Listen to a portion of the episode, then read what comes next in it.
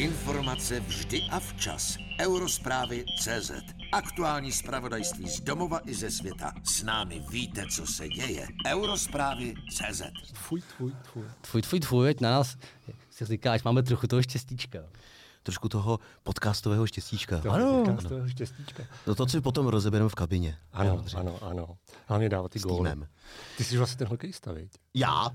Ty jsi hodně velký komik. Já na tebe ty, musím to něco začátek. říct. No. Když jsme včera volali, jakože přijdeš, No. tak první otázka byla, jestli jsem si koukal na hokej. no protože závěr toho hokeje, teď už vím, jak to bylo, tam došlo k situaci, jenom že my jsme zrovna akorát odcházeli na uh, komentovanou prohlídku, osobní prohlídku nové výstavy Davida Strause, jehož jsme s manželkou velký obdivovatelé. Takže já jsem neviděl poslední i, asi dvě minuty toho zápasu. A pak jsem to teda viděl zpětně a neviděl jsem, co se tam stalo, že jsme A. dostali eh, gol od Kanady do prázdné brány. No. Já jako nejsem hokejový a sportovní fanoušek, takže mi to je tak nějak jako To bys byl dobrý obránce se svojí vejškou. Já bych byl zase docela slušný útočník No, se svou nevejškou. mně tohle došlo, že bych nikdy nemohl být třeba tankista. Jako, jo. O obránci ne. na hokej, tam mě to ještě jako nenapadlo. Ale třeba tankista bys byl ty.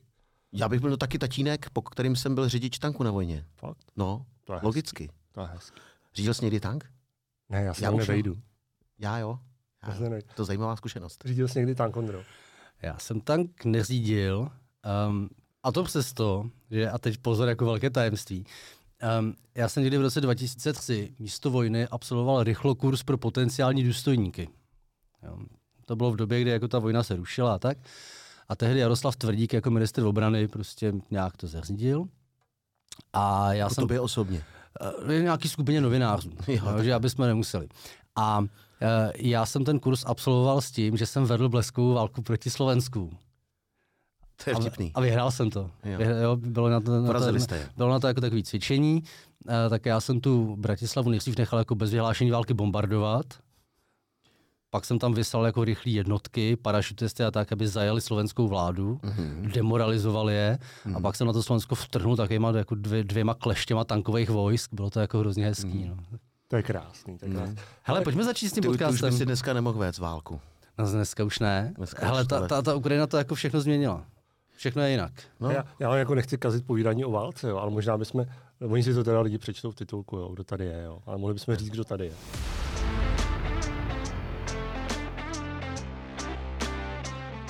Dobrý den, moje jméno je Matěj Rupert a moc vás všechny zdravím. Ahoj Matěji.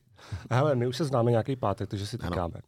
A kdyby tě nedej bože někdo neznal, což prakticky není možný v téhle zemi, tak pojďme říct, že jsi zpěvák, Ano, herec trochu. A velký kulinářský fanda, jak jsem se přesvědčil Ano. na své vlastní oči. Ano, Natáčíš s Emanuelem Rydym ten úžasný cestopis po Itálii. ano, Manu má Matěj na cestách. A co ještě děláš teďka? Teďka zrovna, až tady dotočíme, tak jdu pro dceru do školky. To je hezký, to je hezký. Uh, já jestli se můžu přiznat, My, počkej, já, my, my v první řadě teďka konečně začínáme opravdu ale pořádně hrát, protože uh, covidový stav trošku změnil nastavení hraní kapel, uh-huh. si myslím. Že dřív to bylo tak, že se tak jako nehrálo leden, únor a už potom od března to začalo, ale jelikož ten covid byl trochu, trochu, trochu jako sekerou do celého toho, toho odvětví, trošku došlo k tomu, čeho, mu, čeho já jsem se obával, že trošku došlo k narušení těch, těch klubových jako sítí, Um, tak teď už se vlastně začíná hrát tak jako pořádně, takový to jako turné, spíš až jako v pozdním jaru. Takže my teďka hodně hrajeme a celý červen budeme hrozně moc hrát, což jsem strašně rád, protože já s mojí milovanou kapelou Monkey Business hraju čím dál tím radši. a k tomu já mám otázku, ale než se k ní dostanu, tak ti musím vyřídit osobní vzkaz. A to No. od, od mojí dcery, Je. která si na tebe vzpomněla, když jsem Ano. jí uh, tě ukazoval znova, tak si vzpomněla, že jsme u tebe byli a ukradli jsme tvoji dceři panenku. Uh, takže děkujeme, A- ale ona nám ji dala vlastně. No, Ale já, teď ta, teď ta otázka, jo. Uh, Monkey Business, jste ho založili v roce 99, že jo? To už nějakých 24 let. Ano, Jak se vám hraje po čtvrtstoletí? No furt skvěle právě, to je úplně úžasný. My počítáme jako přesnou historii kapely od roku 2000, protože my to počítáme od prvního koncertu, který byl v květnu roku 2000. Uh, takže to je 23 let a prostě ty jsme zrovna hráli naposled uh, v Sušici, což je Romanovo rodiště. Krásné Já tam kousek mám chalupu, kde jsi byl a mám to tam strašně rád. A tak jsme potom seděli u Romana pod pergolou a vlastně jsme si řekli, že to je tak báječný mít skvělou kapelu s lidma, který máš rád. Za těch 23 let jsme neměli zásadnější rozepři, hádku. Nej, asi nejtěžší okamžik byl, když odešla Tonia, ale ta odešla o vlastní vůli s tím, že už prostě vidí věci jinak a chce si je dělat po svým. Eh, rozešli jsme se jako velký přátelé, do dneška jsme v kontaktu, občas s náma vystoupí na koncertě, eh, máme se rádi. Když si Tereza Černochová zlomila nohu, tak eh, Toňa okamžitě řekla jasně, já za ní ty koncerty odjedu, plně bez problému. Takže jako v, já jsem v tomhle tom jako nadšený a teď už se začínáme velice razantně bavit o, o nový desce, kterou jsme se rozhodli, že chceme udělat v češtině uh-huh. celou. Takže to tady už ještě jsme... nebylo, ne?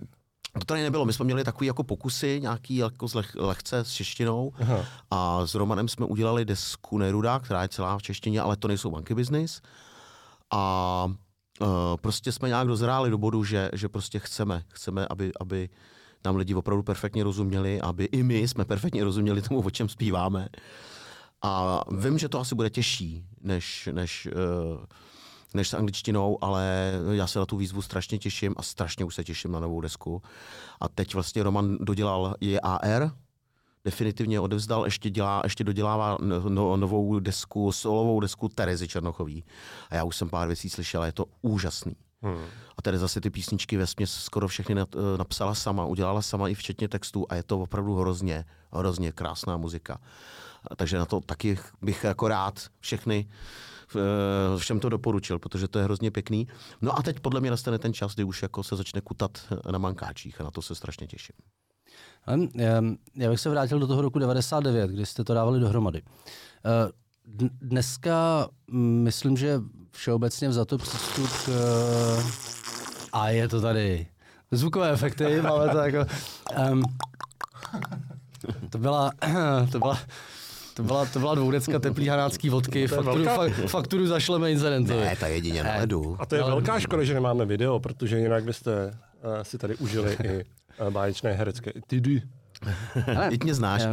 Dneska je to jiný, že dneska, dneska se v podstatě kdokoliv přes streamovací platformy dostane k jakýmkoliv množství zahraniční hudby, může si ji jako libovolně naposlouchat a tak.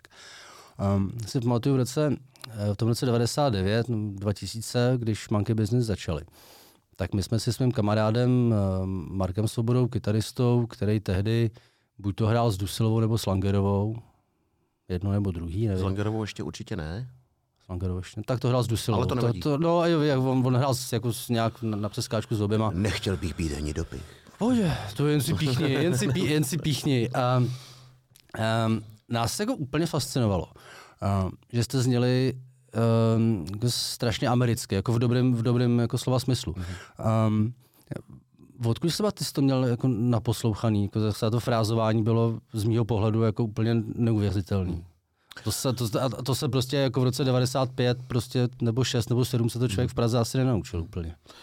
No, já si myslím, že nejhlavnější zásluha je to Romanova, který, který k tomu vlastně tíhnul už, už celou tou, tou kariérou, kterou vlastně, kterou už měl předtím.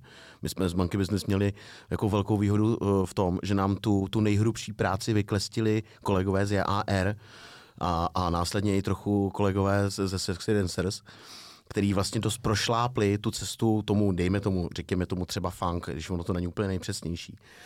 A Roman je jako neuvěřitelně talentovaný člověk, který vlastně ten k tomu jako hodně dal. Eh, ten zvuk, ten zvuk, ten je schopný, to tady je vlastně asi možná jako jediný nebo jeden z hodně mála, udělat to tak, že to opravdu zní naprosto světovým parametrem. To je prostě fakt. Uh, u mě to bylo prostě, já jsem tak nějak vždycky tak trochu na, jako napodoboval, jako umím napodobovat jazyky, což už je o mě taky jako celkem známý, že jako umím začít mluvit jako pseudo-francouzsky a ono to pro člověka, který tomu, francouzsky neumí. Tomu bych chtěl dodat. My jsme včera dávali hádanku tak jako na ty sociální sítě, jsme tam dali tvoji fotku se zamazanýma očima, mm-hmm. kdo k nám jako přijde. Tak oni tě ty lidi samozřejmě poznali jako podle úsměvu a náušnice. Aha. A samozřejmě tam došlo na to, že se ptali, jestli tady budeš mluvit cizím jazykem. Tak jsem ti chtěl říct, že klidně můžeš mluvit cizím jazykem. No, uvidíme, k tomu se třeba dostaneme, jak to, vypl, jak to vyplyne. Ale mm, určitě nemám absolutní sluch a občas v hudbě taky občas dost věcí neslyším. Ale je pravděpodobný, říkal mi to odborník jeden, že ta moje vlastnost toho napodobování, té relativní věrnosti toho, souvisí nějak s hudebním sluchem. Takže možná, že tohle se jako skloubilo ve správný okamžik a to možná dělalo to, že moje výslovnost angličtině zřejmě snad nezní tak úplně jako u grofinsky, jako u třeba většiny obyvatel střední Evropy. A já jsem i tohle docela jednu dobu byl na to docela jako, jako vlastně jako jsem se na to hodně jako soustředil, takže jsem to třeba i řešil s naším prvním hostem Fredem Weslem, kterýho jsem mimochodem nedávno viděl z, eh, hrát, protože znova na turnaji mu 80 let. Je to jeden ze zakladatelů funku, jako úplně, bylo to úplně úžasný. Takže dal mi naději, že to jde. tak kež by nám to vydrželo takhle dlouho. A Uh, podobně jsem to řešil s Glennem Hughesem, s Ashley Slaterem, s těma všema hostama, se kterými i, i s, uh, s dalšími, s Denisem Chambersem. Třeba jsem se ho ptal, jako jak s ním, uh, a oni mi všichni říkali, hele, určitě nezníš jako američan nebo jako angličan, ale určitě bych tě nehádal do střední Evropy. Takhle podobně může znít někdo, kdo je z určitého regionu Kanady, ze západní Evropy, nebo z některých zemí Commonwealthu bývalých, to znamená, jsi taková jako, máš takovou jako zvláštní směs z toho, což ale vůbec nevadí. Máš jako vlastně jako určitý svůj nějaký postup. A to nám říkali i mimochodem k tomu zvuku eh, dá se jako Monkey Business v těch prvních letech. To nám hodně řekl Fred Wesley. Říkali, jako, ano, vy, vy, vlastně jako hrajete naší hudbu, ale skvělý je na tom v tom, že já v tom cítím i něco jiného. A to je důležitý.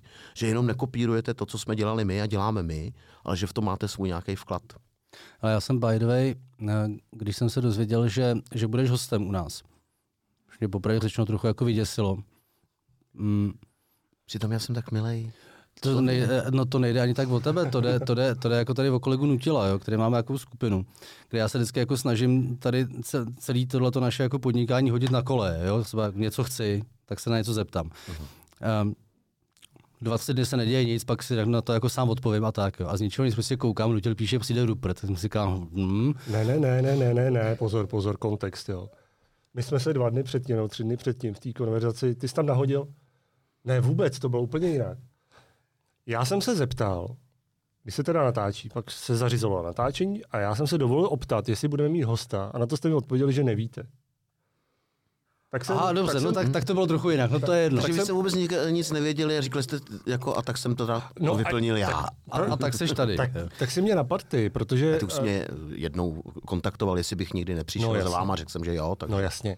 A protože k nám tady chodí obvykle jako buď politici, nebo jako teď tady byl jaderný vědec a takovýhle jako lidi, tak jsem si říkal, že by to, to by bylo jako hezký to trošku rozbít. Musíš si to pustit. Já si to pustím. Si to, je to Jestli dobrý. tam něco říká o vodou moderovaném jaderném reaktoru, tak je můj člověk. To je Člověče, velký. Radek Škoda, uh, úžasný, úžasný chlap, kterýho bych vydržel poslouchat jako hodiny. Uh, je to asi jeden z nejlepších odborníků na tuhle problematiku v zemi. A my jsme si říkali, že ho ještě někdy jako vezmeme, jo, protože by to mohlo být dobrý. Tak já by, bych tady mohl být někde v koutku přikrčený. můžeš, můžeš se přidat a můžeš se ptát s náma a povídat si s Dobře. A já tady teda propíchnu jednu novinku, jo, kterou jsem se dozvěděl dneska. Um, tyhle ty kluci okolo Radka Škody uh, se zabývají tím, že z vyhořelého jaderného paliva z atomových elektráren uh, se snaží stavět uh, malý modulární, modulární reaktory a tím vytápět města. A, o tom už se mluví asi 40 jo. let. No. A, tak to budou dělat na Ukrajině. Dneska tady, dneska tady je nějaká ukrajinská delegace, dneska se to podepisuje, tak to je jako Dobrý. To je, novinka. Já si osobně myslím, že to je nej, nejrozumnější budoucnost, kromě to, samozřejmě tokamaků a Uh, Takže jenom tak jako taková to, škoda, že nejsme se jako fúzních reaktorů, tak, ale tohle to si myslím, uh. že je jako, podle mě tokamak, fúzní reaktory, to je ještě, to se ještě počkáme, bohužel. A to by tohle téma zajímá. Mě to hodně zajímá, no. To jsme ještě nenarazili. My jsme spolu kdysi dávno řešili nějaký dezinformace akorát, ale tohle to jsem o tobě teda nevěděl. No tak jedna z nich byla ohledně Černobylu, a Jasně, proto jsem ano. se o ní dozvěděl, ano, že radar Duga, Černobyl a tak dále. Takže... No, no, no, no. Ale tohle to mě fascinuje, taky vždycky mě to fascinovalo a už někdy ke konci 80. let, že o tohle to se vždycky zajímal můj táta, to mám od táty, který odbíral kromě té magazínu uh, tehdejší, uh, tady byl samozřejmě, ale teda v, v, rukou, v rukou komoušů, uh, tak uh, mu jeho bratr z Ameriky posílal všechny čísla National Geographic, kde se dalo, a táta uměl perfektně anglicky, protože v Americe jednu dobu, určitou dobu žil, takže si to uměl přečíst a už tam myslím, že v té době četl o tom, že se to hlavně se to plánovalo pro Japonsko, protože právě to se potom ve Fukushimě trošku projevilo tím, jak je japonský soustroví dost neklidný tektonicky, tak vlastně není úplně vhodný pro stavbu velkých jaderných elektráren z těch důvodů, který jsme potom viděli v Fukushimě. A právě tam je napadlo, že budou stavět modulární menší reaktory, které budou u každého města.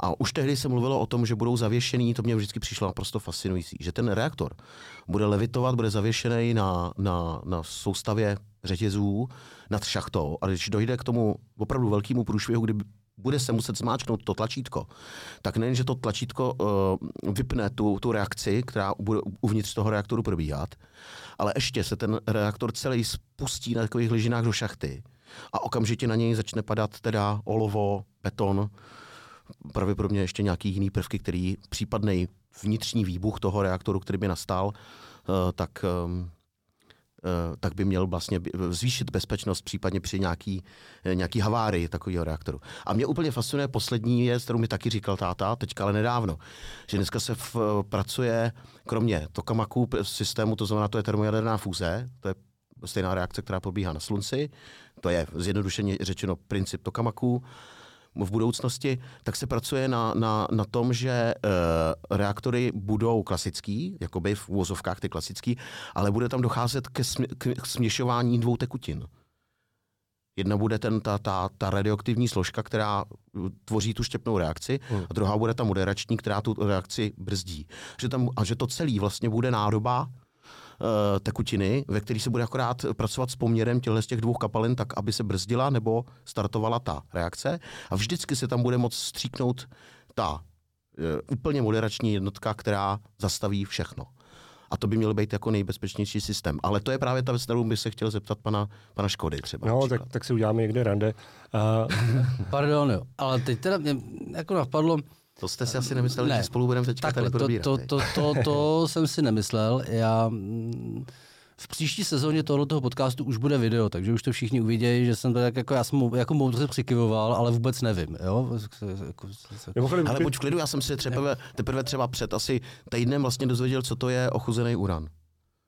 Já jsem já. si furt myslel, že to je nějaká strašně nebezpečná prostě a on je to prostě odpadní materiál při výrobě e, obohaceného uranu, hmm. to znamená při výrobě paliva do jaderných elektráren nebo do jaderných zbraní. A jeho vý, jako výhoda je ta, že má vysokou hustotu ten materiál, je radioaktivní, ale ne nějak nebezpečně. A působí v podstatě jako nárazová složka v té střele, to znamená, ona je ty, ty do daleko menšího objemu Eh, ty střely můžeš dát ale daleko těžší věc. To znamená, kdyby ta samá věc byla z betonu, tak bude muset být třeba třikrát větší. A to je vlastně, proto se tam přidává a všechny lékařské studie, které jsou samozřejmě ale poměrně krátké, protože ve střelivu se ten ochuzený hmm. uran nepoužívá úplně moc dlouho. Se, se zatím nepro, jako ne, ne, ne, neprokázala jakákoliv nějaká vlastně výrazná zdravotní nebezpečnost eh, toho střeliva v té radioaktivní podobě. Ale nejsem odborník, ale... A pak jsem si taky eh, teďka přečetl, co je termobarická střela třeba. To je krásná věc. Nádherná. Mě, mě jako úplně fascinuje, pardon, no. kolik úsilí člověk už vložil do toho, jak zprovodit jiného člověka ze světa. Kdyby to samé úsilí bylo věnované tomu, jak třeba vymyslet lék proti kocovině, tak už je dávno na světě. No, jenom málo co a přijde je, mi to jako, teda smysluplnější lék proti kocovině. Jenom než, málo co je jako dobré. větší motor pokroku než války, že jo? Já vím, já no. to chápu samozřejmě. I mikrovlnou troubu máme díky kosmickému proto, programu, potažmo tím pádem vojenským. Že? Já to vím, ale prostě veškerý pokrok je s tím spojený, ale je to trošku smutný. No. No, hele, smutný jsem, smutný tam. Um, ty, ty války vždycky jako akcelerují evoluci neuvěřitelným způsobem. Já jsem někde koukal na soupisy toho, jako jaký vynálezy přinesly různé války. A to je jako neuvěřitelný, jako podle mě jako nebejt teď to bude jako hnusný, jo, ale nebejt těch válek, no tak co nemáme? Třeba bychom pravděpodobně ještě furt neměli jaký věci jako třeba Wi-Fi. No internet by neexistoval, internet by to je vojenská věc. Že tohle jsou všechno jako uvolněné technologie a já si vlastně jako říkám, um, co všechno oni už takhle jako vyvíjejí a používají. A my o tom akorát nevíme a můžeme se na to těšit. Mm-hmm. Možná tam bude i ten lék na tu kocovinu, že jo? Co si, jako, co, co si budeme povídat, že jo? To je prostě... No, to, to, to, jenomže um, Uh, ne, že by to bylo vy, vy, vyrobený přímo na to, ale třeba pervitin používala německá armáda na mo- motivaci svých vojáků před no. ruskou frontou. Ale, to je, ale, no, víš, ale... třeba zajímavý, v tom je česká stopa, to je princip mobilního telefonu, to mě vždycky fascinovalo. Jo? To vzniklo za druhé světové války, protože Briti měli eh, torpéda, eh, ponorkový, naváděný samozřejmě na, teda na cíl, rádiem.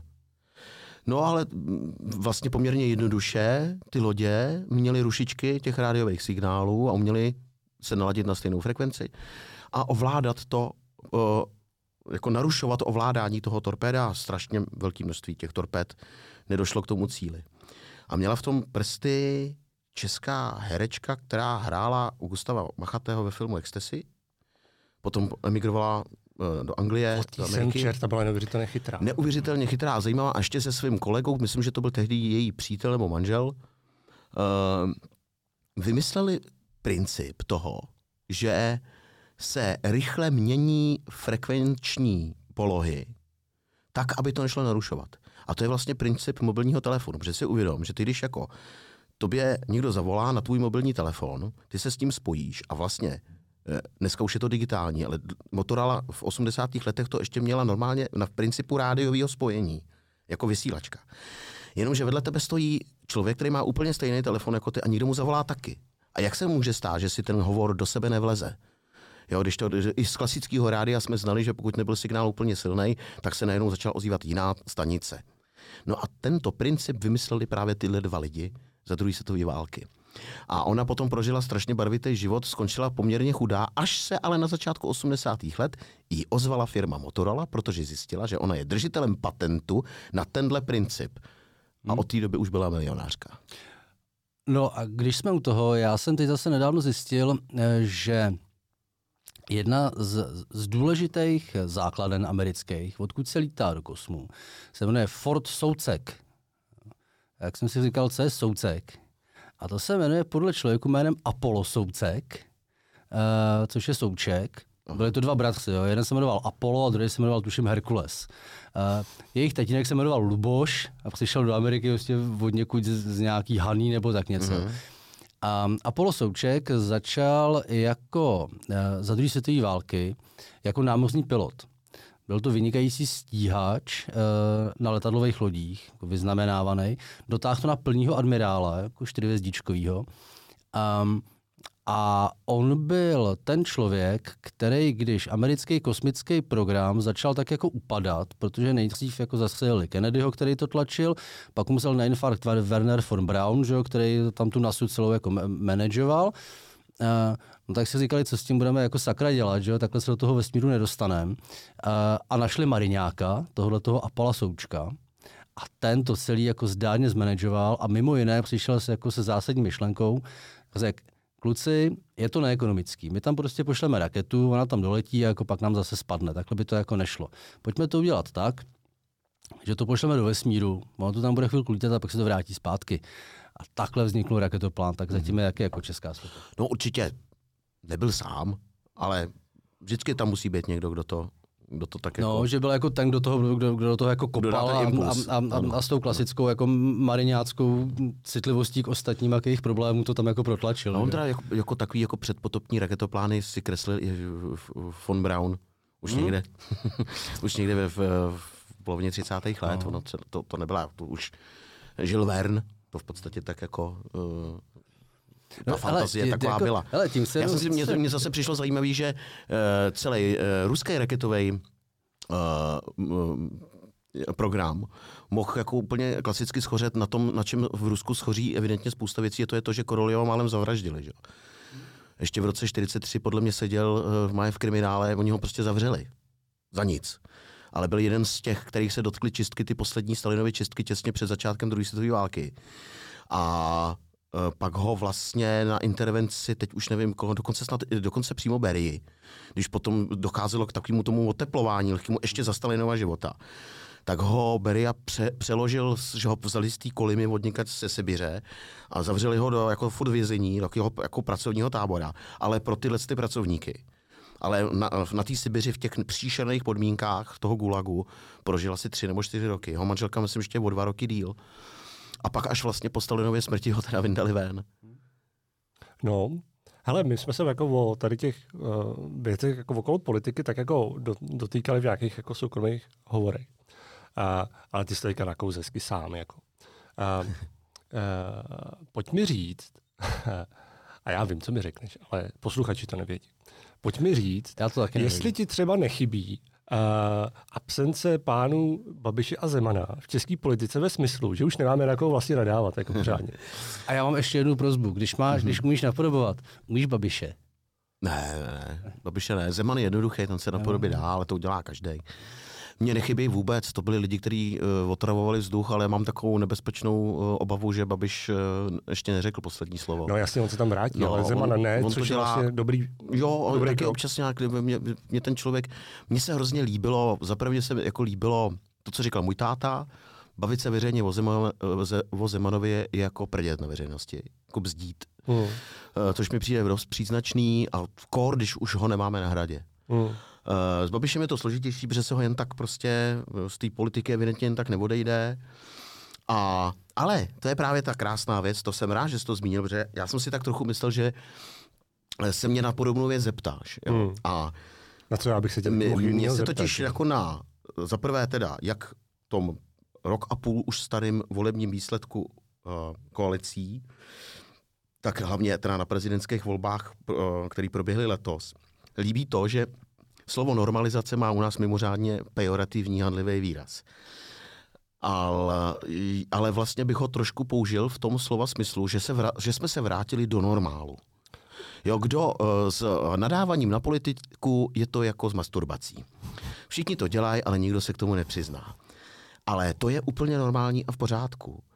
Představa, že jako volič zvolím buď to stranu nebo koalici, která potom udělá úplně všechno perfektně, je naprosto milná a stesná. Takhle politika nefunguje. No. Politici nejsou naši kamarádi, nějaký bezvachlápci, se kterými půjdeme na pivo. Ano, mo- možná pár takových bychom našli. Ale rozhodně ne stranu jako celek, kde je zase soubor určitých lidí, kteří mají každý jiný názor, jiný charakterový, charakterový a morální ukotvení a tak dále. Hmm. Takže mně se vlastně líbí to, že jsme se vrátili tam, kde to bylo před nástupem uh, Babiše a před znovu vrátím uh, a před znovu návratem Miloše Zemana do politiky. To znamená, my jsme se vrátili do toho, že vláda něco dělá, Uh, u některých věcí si nejsem jistý, jestli je dělá dobře nebo špatně, protože to se pravděpodobně dozvíme třeba za pět, deset let. Uh, možná u některých věcí dřív. Některé věci se mi nelíbí, některé věci si prostě říkám jinak asi konat nemůžou. No a tak vlastně si tím pádem Uh, nám to třeba strašně otevřelo jednu věc, to je důležitý. My jsme se jednu dobu vlastně shodli na tom, že místo toho, aby jsme řešili, o čem budou naše písničky, tak jsme furt řešili Babiše se Zemanem. Mm. To teďka nemusíme. Hmm. Protože prostě máme tady eh, pana, pana Fialu premiérem, který určitě asi spoustu věcí jaký pokazil a pokazí ještě, protože jsme prostě lidi, to je normální, ale evidentně to je prostě slušný člověk, možná až moc slušný.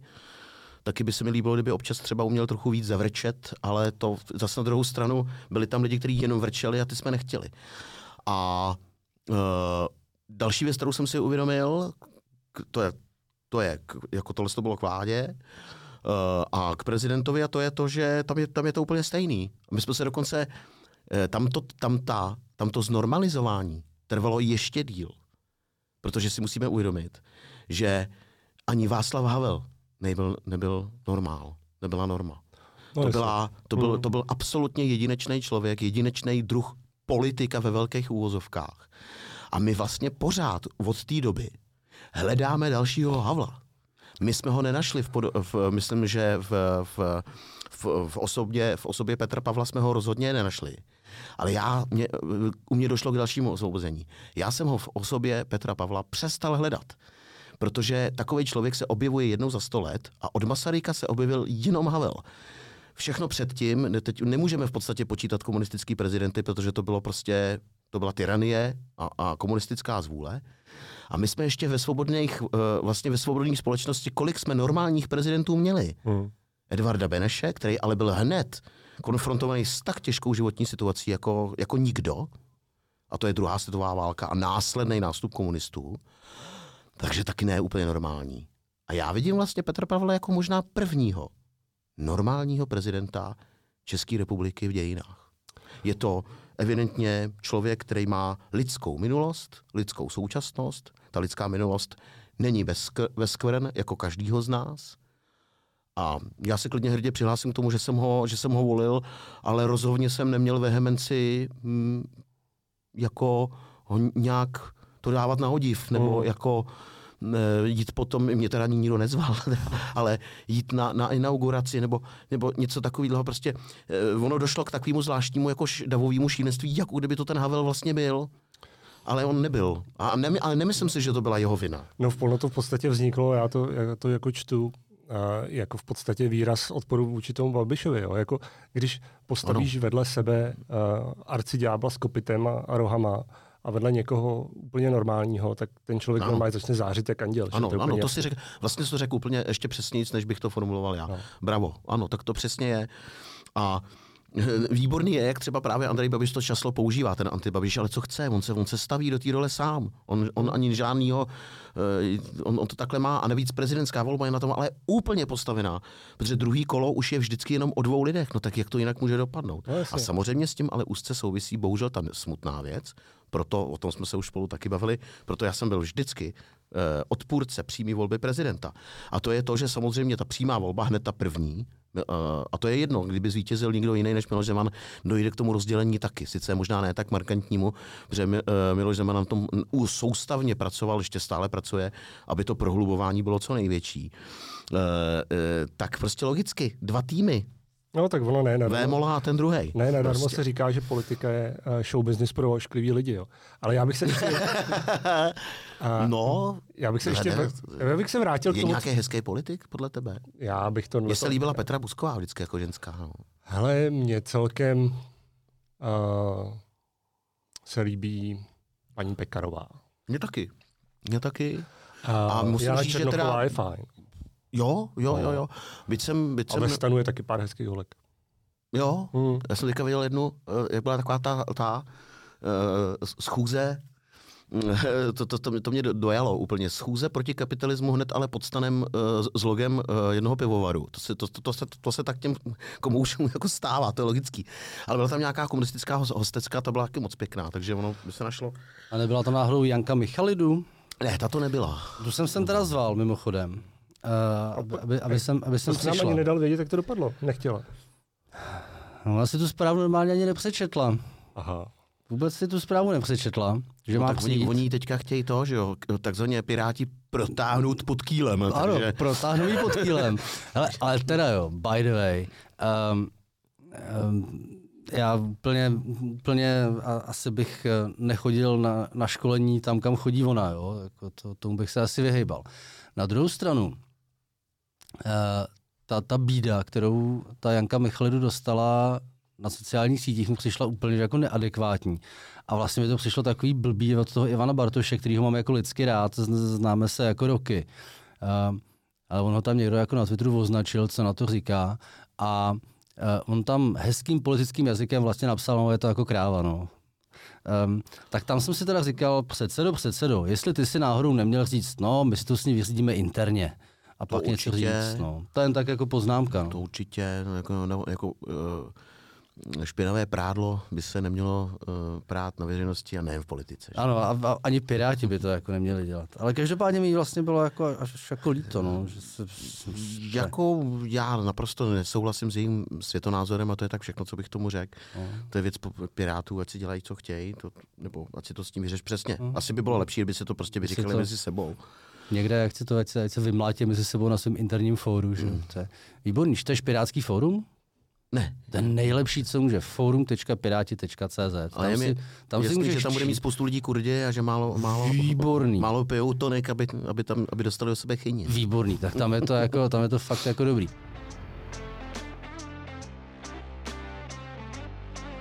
Mimochodem, když jsme u těch vynálezů, jo, u, u, u, toniku a ginu. Gin, Já mluvil jenom o toniku. Ty jsi větší alkoholik než já. no, to, to pozor, To jsme tady řešili minule. to je jako pozor, to já jsem opravdový alkoholik. Jako fakt? No, když- no, tak to- plnej to rád jako to, no, abstinující, to je ta horší jako část toho příběhu. Ale eh, gin vzniknul tak, že eh, na, na britských válečných lodích, eh, ještě když to byly plachetní koráby, um, tak um, se vozil líh, že a ten líh se používal jako na, na, na, na různé lékařské účely. Um, a oni do toho začali dávat jalovec proto, aby jim to nesmrdělo po lodi. On ten líh prostě čpěl, že jo, a smrděl. Tak tam začali dávat jalovec a pak to začali pít. Takhle vzniknul gin. No. A to je A víš, krásný. na co se původně používala sojová omáčka? Ale to se bavíme o tisíci letech zpátky, samozřejmě. Netuším. Na natírání plotů, protože ono to má, ano, ono to má fermentační vlastnost, že? Ono to jako, To je výborný, jako. No. To se říká nacházení nových trhů. Jako. Ty prostě, jak prostě, kdykoliv si půjdu dát Čínu, jak si vzpomenu na tebe. tak pardon, ale je to lahodná věc. Mimochodem, ty jsi tady zmínil několikrát svého tatínka, vyřiď mu mé úctivé pozdravy. Ano, A jsem rád, že se drží a, a, Ano. a, je báčný. a je zdravý a veselý. Ano, jako maminka vždy. taky. Výborně. Teďka nedávno jsem ho, se na něho kouknul, eh, na tatínka ve, ve filmu, eh, ve filmu Konkurs. A k tomu jsem se chtěl dostat, protože to, Nekecej. to, se o tobě neví, ne o tomhle filmu. Jako. Ale o tobě se moc jako neví. Jaký jsi fanatik filmový. Jako. No tak, jsou No větší. počkej, počkej, jsou počkej, větší. jako. Rozhodně mě nemůžeš použív, eh, považovat za druhého Tausiga. To A- určitě ne. Já tě považuji za velmi poučeného laika. Možná. Nevím, Dobře. Nevím. A pojď mi říct, a líbí se ti v poslední době eh, nějaký z nových filmů, nebo furt jedeš ve starých? Uh, Líbil, ale třeba teď jsem viděl hrozně milý film český, který se jmenuje, Hádkovi. Můžem klidně jako i za hranice. A je to velmi milý, velmi milá, vtipná komedie uh, za hranice. A- A teď jsem spíš byl zklamaný, protože jsem viděl pokračování mého hodně oblíbeného nového filmu, který se jmenoval Na nože. Hmm. Teď jsem viděl pokračování, je to něco tak příšerného, že jako takhle zkazit dvojku, takhle jako pěkně načatýho díla, to teda už chce fakt jako mistra. Hele, když jsme u těch dvojek, jo, pojďme si říct, A který, pozor. který dvojky jsou lepší než jedničky? Ne, ne, ne. Terminátor dvojka určitě. Ještě, že jo? No. ještě, ne, ještě přemýšlejte No, jako oba o filmech a já vám dám zásadní otázku, která naším podcastem se proplejtá jako hát jako od začátku. Jo. Prosím tě. Jsi tým Batman nebo tým Venom? Venom? To jsem vůbec neviděl, takže určitě Výborně, Batman. takže jsi tým Batman. Děkuji. Každopád, ale, ale až No. se podíváš na Venoma, tak, se, tak, tak, tak, tak, bude, tak, tak budeš tým Venom. Vynikající. Jo. A pak máme ještě jeden dotaz. No počkej, já ještě jenom no. to, musím říct jednu věc. Ve stejný rok jako Klan Gucci, což Hmm. je teda, sorry, hrozně blbej film, ten samý režisér, to znamená Ridley Scott, natočil absolutně ten film tak jako zapad. Všichni řešili Klan Gucci. Film, který se jmenuje Poslední souboj. Je to jeden z nejlepších, jeden z nejlepších filmů za posledních 10 let pro mě, nebo 15 let. Ten je skvělý. Je to absolutně skvělý Tak film. mi to neříkejte, já jsem to neviděl. To Neřeknu musíš, to musíš. No a jak tam pak tom přijde, víš, No, no, no. To je víc, ne? Ale mohli bychom mu to propálit, co? Ne. Ne, ne, Takhle, to se blbě to- propaluje, to je totiž skvělý, tenhle ten film se ne úplně dobře propaluje. No, jako Dej si můžeme, to, je to Mhm. opravdu skvělý. můžeme říct, že to je film z historie, Ano. Z hluboké historie. se najednou z ničeho nic objeví vetřelec, Přesně tak. Ne. A všechny tam rozseká na kaši. Ne, ano, to aby, a, ano, a začne plivat tu, tu, tu jedovatou krev prostě ne, ne, ne, naopak. na, na Karla je, to, je to úžasně natočený film ze středověku a já jsem snad nikdy lepší neviděl. Jako, Je to výborný, ale pozor, o lidech to. Je to strašně chytrý A už lidský film. Ne, nebudu napovídat. Takže otázka Batman, Venom, Venom neznám, Batman. Eh, doplníme a pojďme se teda vrátit k těm dvojkám. Které dvojky jsou lepší než jedničky? Určitě Terminátor 2, Den zúčtování. Den zúčtování, vynikající. Tam je všechno, včetně Guns N' Roses, jo, takže to je mm-hmm. jako dobrý. Uh, Hrozná kapela. No, no pozor, jak to? já jsem nikdy nebyl moc příznivec, ale uh, zrovna tahle písnička je skvělá. Jo, jo, je skvělá a mimochodem... A ještě, víš, ještě je o, o nějakém filmu, kde z něj mě napadá uh, poslední Dirty Harry. Ej, sázka na jasně, smrt. Jasně, tam, Tam jsou... hraje, v- tam je muzika, tam je hned první oběť je zpěvák hardrockové kapely, což jsou vlastně Guns N' Roses. Aha. Dokonce tam hraje malou roli Slash. Jo, jo. Ale zpěváka nehraje Axel Rose, ale Jim Carrey. Fakt? Mladionký Jim Carrey. Teda, by the way, teď budeme trošku jako skákat, jo. Já jsem viděl neuvěřitelný video, já mám hrozně rád Adama Sandlera, jo. Prostě, podle mě to je nedoceněný genius.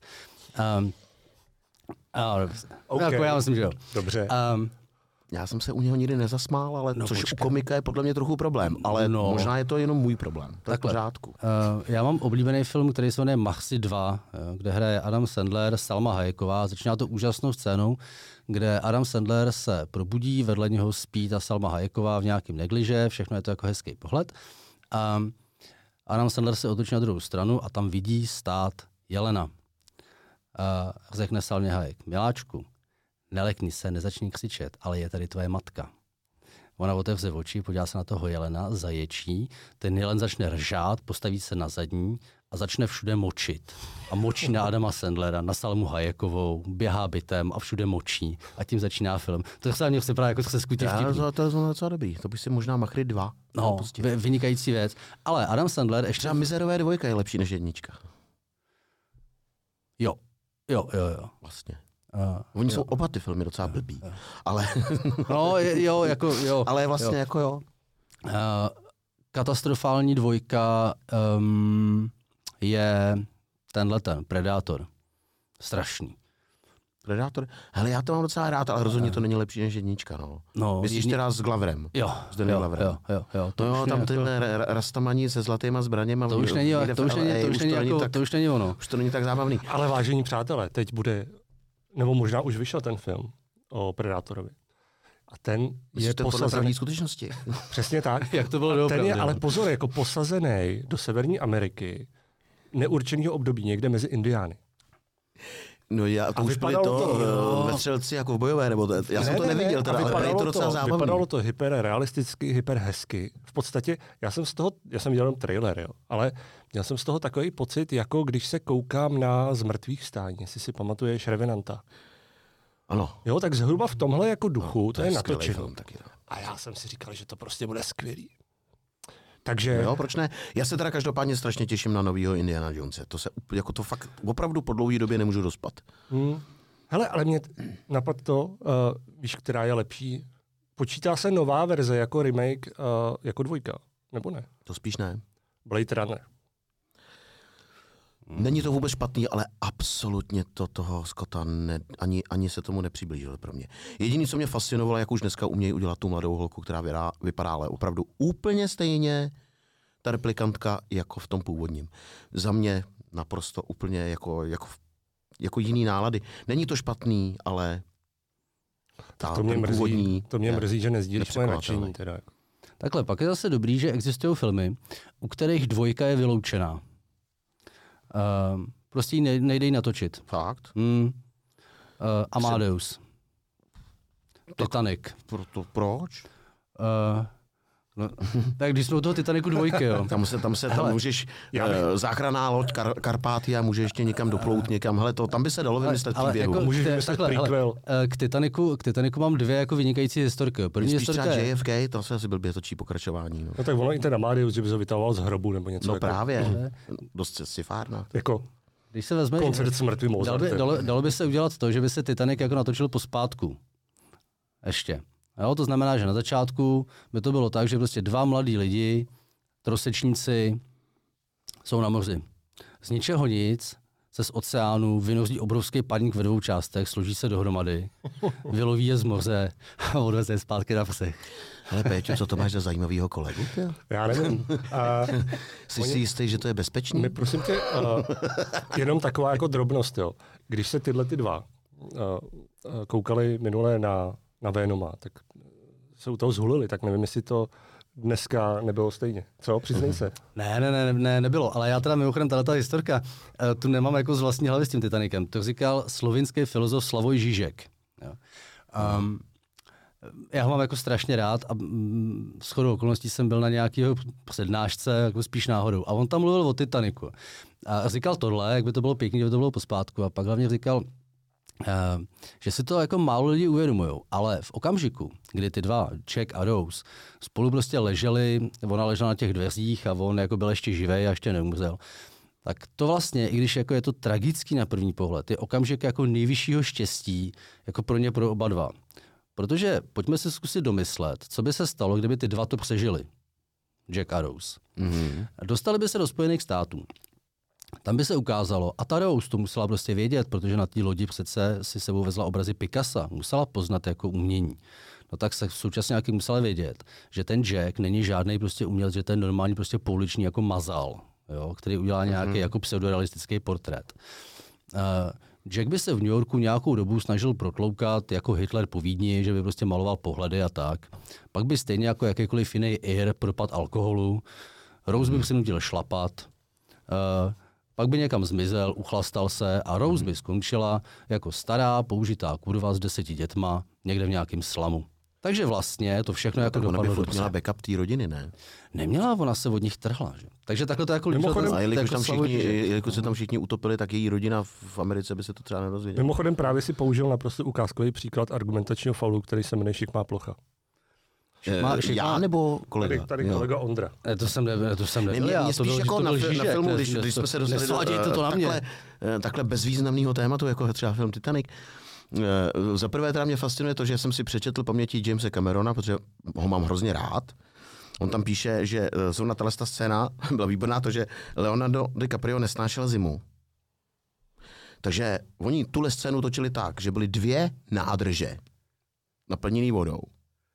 Na jejíž hraně těch dvou nádrží byly ty dveře. A Kate Winslet zase ale chtěla, aby pravdivost jejího hereckého výrazu byla taková, jaká má být, aby ta voda byla studená ideálně úplně přesně tak, jak byla tenkrát, uh, prostě když, se, když došlo té A katastrofy. osolitý nechtěla. To by byla dobrá otázka, ale každopádně bylo zajímavé, že prostě v jedné byla teplá voda, kde Leonardo DiCaprio prostě nechtěl být ve studeným. Eh, ale Mimochodem, pamatuješ Mě- si, jakou to mělo teplotu ta voda? tenkrát u toho Hem- He- He- Havenu, nebo kde, to, kde se to ztroskotalo, tam muselo být někde kolem lehce pod nulou. No. Je- Jeden, minus jeden stupeň, tak si hele, myslím. každopádně tady, To ale, bych nechtěl točit. Jako. ale tady, ale dobře vidět, jak ten, jak ten DiCaprio je dobrý herec, jo. Zatímco prostě Kate Winsletová, aby to dobře odehrál, musí, musí ležet jako v, v ledové vodě. Tak on mrznul v 25 stupních. Bylo to naopak. No. A ona, Ona mrzla. A to. No ale ne, ale mě spíš jako vadí na tom to, že prostě uh, James Cameron to potom, potom jsem viděl Avatar a tam už mi to vadilo o to, o to víc. Že všimli jste si toho, že Titanic a Avatar jsou vlastně úplně stejný filmy? Uh, já bych pravdu řekl, tak já jsem ani jeden z nich jsem neviděl příliš pozorně vlastně. Takže já nedokážu vlastně posoudit. nakonec jo. A ty filmy jsou úplně stejný. Protože Ale- všech, oba tyto filmy nejsou nic jiného než Romeo a Julie. No tak já ti řeknu něco lepšího, chceš. No, Všechny filmy, od, taky. všechny filmy od Pixaru jsou jeden a ten, ten týž film a jeden a ten týž příběh. Hele, to je ale... Mění se v podstatě hele, jenom není. kulisy a dialogy. To není pravda. Jo, jo. Ale tohle je opravdu do očí bíjících. Jako. Tohle je ale daný tím, že... Um, No ne, hele, to taky... si, kluk je z jedné sociální skupiny, Vlastně? holka z druhé sociální skupiny. Kapuleti a uh, Montekova. Montekové. Obě ty skupiny nechtějí, aby tyhle dva mladí lidi se spolu měli rádi. Oni to navzdory všemu udělají a jeden z nich nebo oba zemřou. No, No ale to je tím, že na Prostě světě... Romeo a ale to je, to je tím, že na světě je totiž jako fatálně dostatek příběhů. No tak to je největší problém To je, že, no ne, protože eh, hele, každý má tendenci myslet si, že jeho příběh je naprosto jako jedinečný a nikdo nic takového neprožívá. Ve skutečnosti je to furt stejný. On jí má rád, ona jeho ne. Nebo se mají rádi a někdo tomu nepřeje. Uh, A te- vyzkoušíme si jednu věc. Na ničem nepřemýšli a odpověz mi strašně rychle na moji otázku. Jmenuj mi nějakého scenáristu. Tak. hm? A tady je ta odpověď na všechno. Já bych asi odpověděl Lidl. Že nikdo jiný tě takhle rychle nenapadne. A to je problém, protože my, my známe režiséry, známe herce, kteří to hrajou, známe dokonce i autory hudby, který dělají hudbu, ale my neznáme ty scenáristy. Přitom to by měly být ty největší hvězdy, protože ten scénář je na tom filmu to nejpodstatnější. A já bych tohleto podepsal, protože jsem napsal několik krásných A scénářů, teď mě mrzí, že jsem neřekl Svěrák. Který, v některých si i hrál v tom našem báječném pořadu, který už ne, Ano. nežije, neexistuje. Ano. A uh, vysílal se to na seznamu a žádná hvězda se ze mě nestala, takže podepisuji a pláču. No, pan Svěrák, který je podle mě jeden z nejlepších scénáristů, který jsme tady v, minimálně v druhé Mm. polovině 20. Nepochybně. století měli, možná vůbec nejlepší, Mm. eh, tak ten podle mě kvůli tomu začal hrát Aby se ho někdo aspoň a vůbec nehraje špatně. jo, Jo, mám jo. jako herce Ale on je rád. skvělej, Je to je- skvělý. Zdeněk Svěrák, to je prostě, to je, to je přesně ten typ člověka, se kterým bych chtěl třeba strávit dovolenou, nebo jít určitě na pivo, prostě Mhm. strávit s ním nějaký čas, ale rozhodně bych eh, nechtěl být tak sebezlíživý, abych jako tím ho trýznil svou osobností. Ale je to opravdu, mám pár lidí, který bych opravdu chtěl jako s nima něco, něco jako, a já bych jenom mlčel a poslouchal. Uh, jeden z nich je určitě Jiří Grigár, Uh-huh. druhý je Zdeněk Svěrák, byl to Miloš Forman, bohužel spousta těch lidí už nejsou mezi náma. Mimochodem, A jeden takový člověk byl, a my jsme to, já jsem to mohl udělat jenom, že jsem byl právě Ne, nebyl jsem drzej. A to byl Arnošt Lustig. A my jsme seděli u Tygra na pivu a on tam potkat. přišel a evidentně si neměl kam sednout, Mm, že jo. mm. A než mi došlo, že se zvednu, řeknu, promiňte, nechtěli byste si sednout k nám. A my jsme mohli prožít třeba dvě hodiny, kdybychom ho zvali na pivo. A on by jenom mluvil. Jo, jo, a já jo. bych jenom mlčel, což se mi nestává moc často. Ano. A pana Lustiga jsem jednou zažil osobně, a ještě když jsem byl v Liberci, je to hrozně dlouho, dávno, tak měl čtení v místním knihkupectví. A A to bylo, jak jsme ještě to skinheadský období, nebo až přesně tak, no. A já, já jsem měl anarchistický, to si pleteš. Ne, ty jsi měl anarcho-komunistický. No, no, no. Já mám jako blíž těm, těm uh, pirátům, ale nikde to neříkejte. Já jsem měl židobolševicko-trockistický, ale to, To je hezký, ale to no. jsem byl fakt malý. To je hezký. Tak, tak Ondřeje bychom mohli zařadit kam? Jako, ty máš rád tu třetí říši zase, ne? Jo, ale já jsem takový nácek, no. Kom, komunácek. no. Mimochodem víte, jak, jak se jmenuje přesní dávka pro děti neonacistů? Ne, Pribinácek. privinácek. Výborně jsme rozplizli naší debatu úplně jako uh, do totálního abstraktna. Ne, tak tohle, tohle byla taková jako volná řada různých asociací. Vlastně, ne? Celá. No jo, a vlastně proč ne? Hele, a proč nevím. ne? Já bych si ještě teda povídal další hodinu, ale to mám s tebou Petře. já bych tě vždycky, prosím no. tě to, ale poprosil, protože nás o to prosili ty uh, naši posluchači. Ano. Mohl bys nám něco říct cizím jazykem? Warum nicht? So, so viele Antworten, die ich äh, so äh, völlig Problematik als die, die Podcasten haben, die, die ich politisch haben. Unsere Redakteure, wie die spielen einen super Hafen. Und das, das ist nur ein Wüden. Das ist das müde Ankommen. Und jeden, die spielen den Kunst, in den Kunst und den äh, Beaten, den Musizieren und sind für die Television, das sind die neue, neue. Und die Výborně. Já se obávám, že vzhledem k eh, historické zkušenosti eh, je v Češích zakořeněný jistý antigermanismus. Tak prosím, změň ještě nějaký eh, jiný jazyk. Děkuji. Euh, oui, ça va, tranquillement. Euh, tradition entre juristes, de point de l'heure, que la, la, podcast, la, la politique, réunion, elle est terrible, que sur tons, je les vivrai, et là, la question de nos vidéos, et la question de la morphine, de, plusieurs de la phonique. Euh, mais surtout les permis euh, superlatives, PTN, André. Oui, euh, André, magnifique, euh, merci beaucoup, je retourne les situations. Merci beaucoup. Děkujeme, děkujeme, děkujeme. Très bien, Hm. Savabian. ça va bien. Um, pokud, Bon pokud voyage. uh, můžeme si klidně jako povídat dál. A já nevím, jak jsme na tom s časem. Bon voyage et goodbye. Ale uh, Já, já jediný mám limit, já musím tak ve tři hodiny jít a vyzvednout dcerku ze školky. Ale já mám ve tři, uh, Ty už musíš letět. já mám ve tři sezení vedle. Jako S vedle. psychiatrem. Ne, ne, s, s kolegou, s kolegou, s kolegou. Budem, budem pořádat nějaký kulatý stůl na poměrně složité téma. máte kulatý stůl. Hele, máme kulatý stůl v hranatý místnosti, no. Máme. Není to ideální. Z hlediska feng shui, teda minimálně. No, No, to, to, to, to, co k tomu dodat? No, ale já jsem, já jsem vlastně tuhle tu větu začal úplně jako eh, jinak, jo, protože abys jako neměl pocit, že jsme se tady bavili celou dobu o blbostech.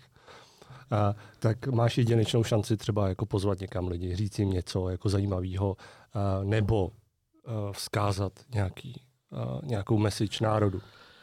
Message národu je, uh, poslouchejte, učte se.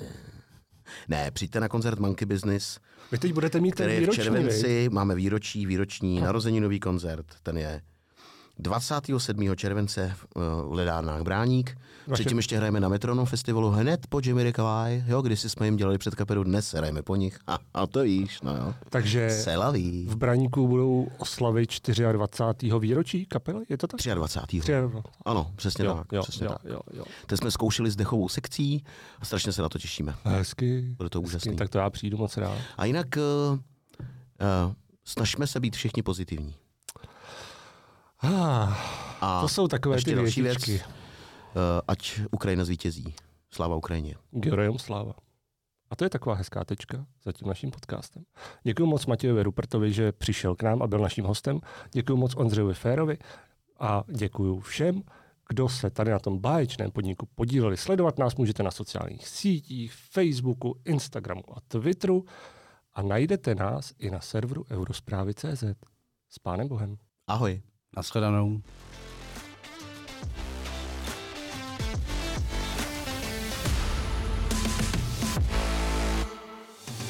Informace vždy a včas. Eurosprávy CZ.